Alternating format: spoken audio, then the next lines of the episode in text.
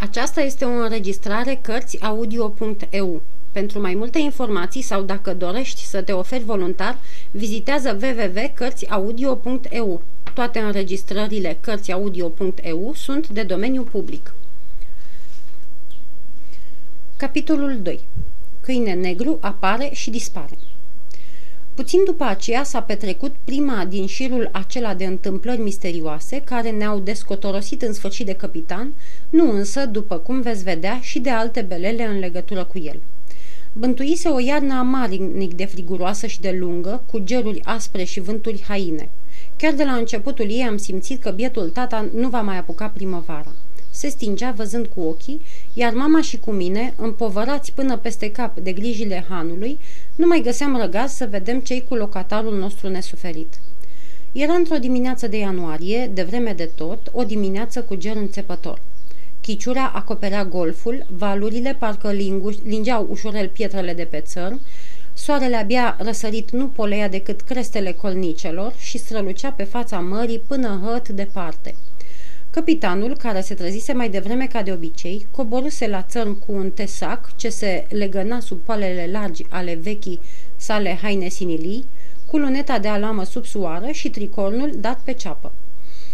Îl văd și acum aburul răsuflării plutind în urmă pe când zorea cu pași draveni, iar până să cotească după stânca mare, îl auzeam bombănind mânios foc de parcă continua să se certe în gând cu doctorul Livsi. Pe scurt, mama se afla sus, la căpătâiul tatii, eu pregăteam tocmai gustarea pentru capitanul care trebuia să se înapoieze, când deodată ușa s-a deschis și un om pe care nu-l mai văzusem niciodată intră în sală. Era tras la față și gălbejit, îi lipseau două degete la mâna stângă și, cu toate că tesacul îi atârna la șold, nu prea avea înfățișarea bătăioasă. Mă obișnuisem să fiu cu ochii în șapte după marinarii cu un singur picior sau chiar cu două și mărturisesc că noul venit mă punea la încurcătură. Nu aducea nici pe departe amatelot și cu toate acestea parcă ieșea un miros de mare din făptura lui.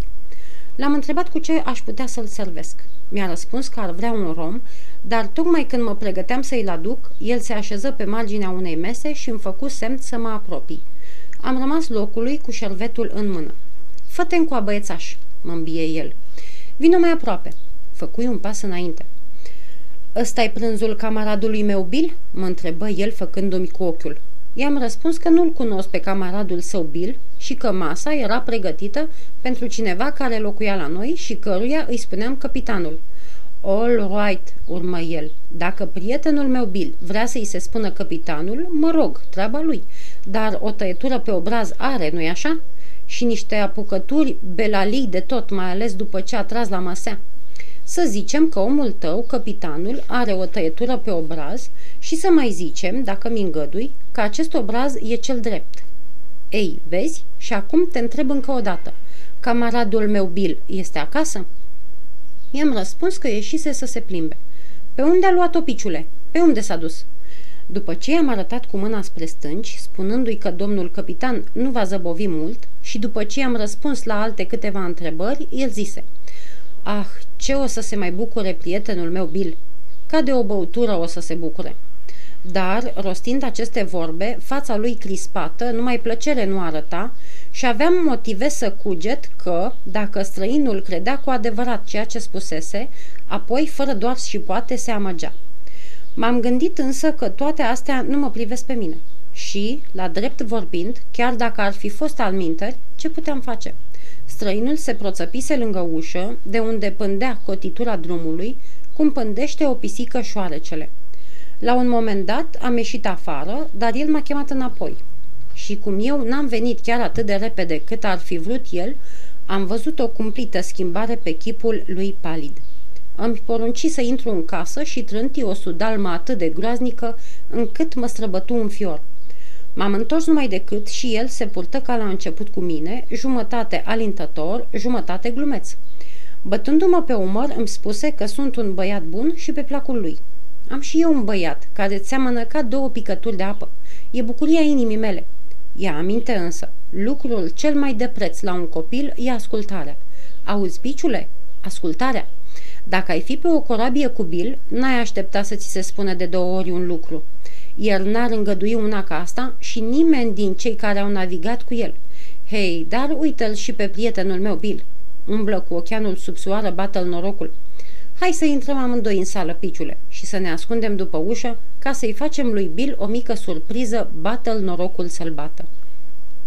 Spunând acestea, străinul mă trase în sală, mă împinse într-un colț, în dărătul ușii, în așa fel încât canatul ei să ne ascundă pe amândoi când s-o deschide. Vă puteți închipui că nu mă simțeam deloc bine și că eram foarte neliniștit. Ceea ce mă speria și mai rău era că străinul nu părea a fi nici el în apele sale, căci trase puțin sabia de mâner, făcând să joace lama în teacă. Și cât a durat așteptarea, el tot înghițea în sec, de parcă ar fi avut, vorba aceea, un nod în gât. În sfârșit, capitanul sosi, trânti cu zgomot ușa în drătul său, fără să privească nici în stânga, nici în dreapta, și se duse întins spre masă, unde l-aștepta gustarea. Bill!" strigă străinul cu un glas pe care îl simțeam că vroia să îl facă îndrăzneț și impunător. Capitanul se răsuci pe călcâie și îl înfruntă. Culoarea arămia a feței lui dispăruse și chiar nasul i se făcuse vânăt. Avea uitătura omului căruia i-a apărut o stafie sau care l-a întâlnit pe dracul, ori ceva și mai rău dacă există. Și jur că eram mâhnit când am văzut că într-o clipită devenise atât de bătrân și de prăpădit. Ei, ce e Bill? Nu mă mai cunoști? Nu-l recunoști pe vechiul tău tovarăș de corabie?" zise străinul. Câine negru!" gemu capitanul gâfâind. Dar cine altul?" reluă celălalt, devenind din ce în ce mai înfipt. Câine negru, în carne și oase, venit să-l vadă pe bătrânul lui camarad Bill la hanul Amiral Bimbo. Hei, Bill, Bill, prin câte am trecut noi doi de când mi-am pierdut cele două degete, continuă el arătând mâna beteagă. Mi-ai dat de urmă, va să zică, răspunse în sfârșit capitanul. Vorbește, ce te-a adus aici? Tot așa ai rămas, îi întoarse câine negru vorba. Totdeauna mergi la țintă, Billy. Stai să-mi aducă băiatul ăsta de ispravă care mi-a căzut cu tronc romul cerut adineauri și pe urmă o să ne așezăm cu voia dumitale și o să vorbim deschis ca doi vechi prieteni. Când m-am întors cu băutura, ședeau față în față la masa pregătită pentru capitan. Câine negru se așezase mai înspre ușă și puțin tel costiș, în așa fel ca să-l supravegheze cu un ochi pe bătrânul său camarad, iar cu celălalt, după câte gândeam eu, ieșirea. Îmi porunci să ies afară și să las ușa larg deschisă, adăugând. Pe mine, puștule, nu mă prinde nimeni prin gaura cheii, auzi tu? I-am lăsat așadar împreună și m-am dus în prăvălie. O bună bucată de vreme, deși trăgeam cu urechea, n-am auzit decât niște șușoteli.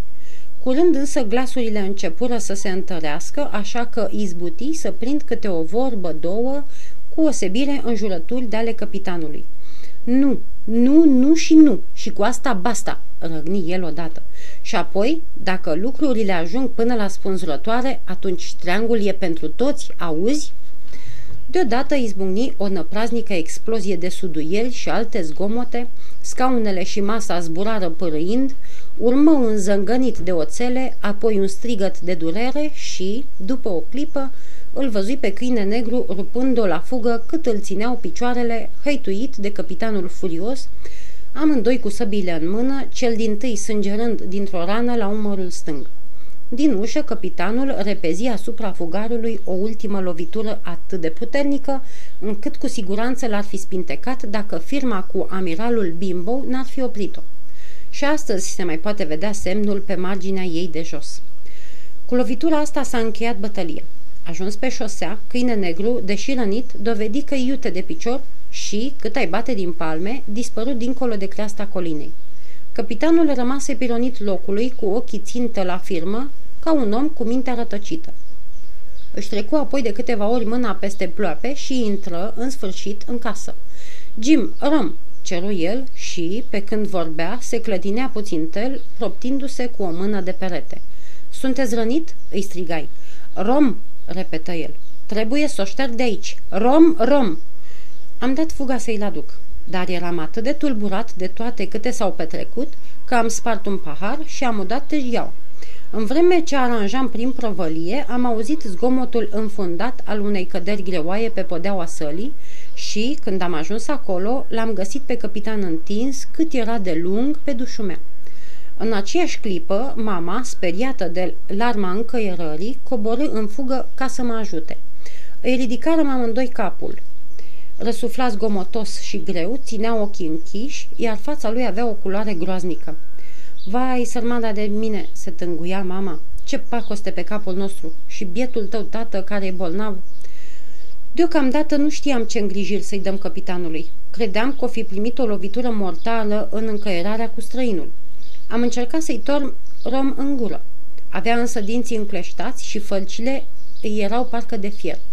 A fost o mare ușurare când, pe neașteptate, s-a deschis ușa și a intrat doctorul Livsi, care venea să-l vadă pe tata. Vai, doctore, am strigat. Ce de făcut? Unde e rănit? Rănit? Nici pomeneală, zise doctorul. E tot așa de rănit ca mine sau ca dumneata. A avut o congestie, cum de altfel i-am atras atenția că o să-i se întâmple. Dumneata, doamnă Hawkins, întoarce-te sus la soțul dumitale și, dacă se poate, nu-i spune nimic din ce s-a petrecut aici. În ce mă privește, îmi voi, voi da toată silința să-i salvez viața acestui ticălos. Jim, adu-mi un lighean. Când m-am întors cu ligheanul, doctorul îi și sfâșiase capitanului mâneca, dezvelindu-i brațul vânjos. Era tatuat în câteva locuri.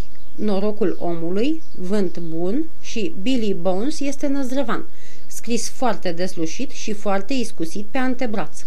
Sus, aproape de umăr, era tatuată o spânzurătoare de care atârna un spânzurat. Tatuajul era făcut cu mult meșteșug, după părerea mea. Asta e prorocire, zise doctorul atingând desenul cu degetul. Și acum, meștere Billy Bones, dacă ăsta ții numele, o să vedem ce culoare are sângele dumitale. Jim, zise el, ți-e teamă de sânge? Nu, domnule, i-am răspuns. Bine, spuse el, ține ligheanul. Și, apucând lanțeta, îi deschise o vână. A trebuit să curgă destul sânge până ce capitanul să deschide ochii și să privească aiurit în jurul lui. Mai întâi îl recunoscu pe doctor și își încruntă sprâncenele, apoi se uită la mine și păru mai ușurat. Deodată se schimbă la față și, încercând să se ridice, țipă. Unde-i câine negru?" Nu-i niciun câine negru pe aici," spuse doctorul, afară doar dacă nu ți s-o fi urcat unul pe spinară. Ai băut prea mult rom și te-a lo- lovit de amblaua așa cum te-am prevenit.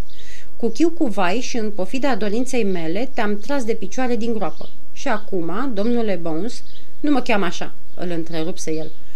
Nici că-mi pasă, răspunse calm doctorul.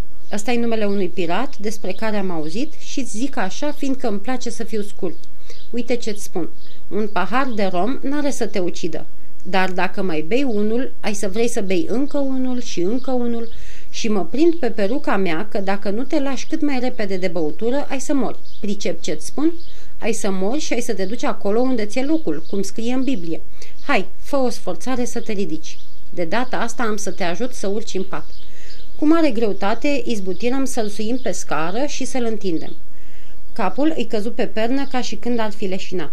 Acum ține minte ce-ți spun, reluă doctorul. Eu îmi ușurez cugetul. Pentru dumneata, cuvântul rom înseamnă moarte. Și zicând acestea, doctorul mă ruă de braț și ieși ca să se ducă la tata. Nicio grijă, îmi spuse, îndată ce am închis ușa. I-am luat destul sânge ca să-l fac să stea liniștit câtva timp. Va trebui să stea o săptămână culcat. Ăsta e cel mai bun lucru pentru el și pentru voi.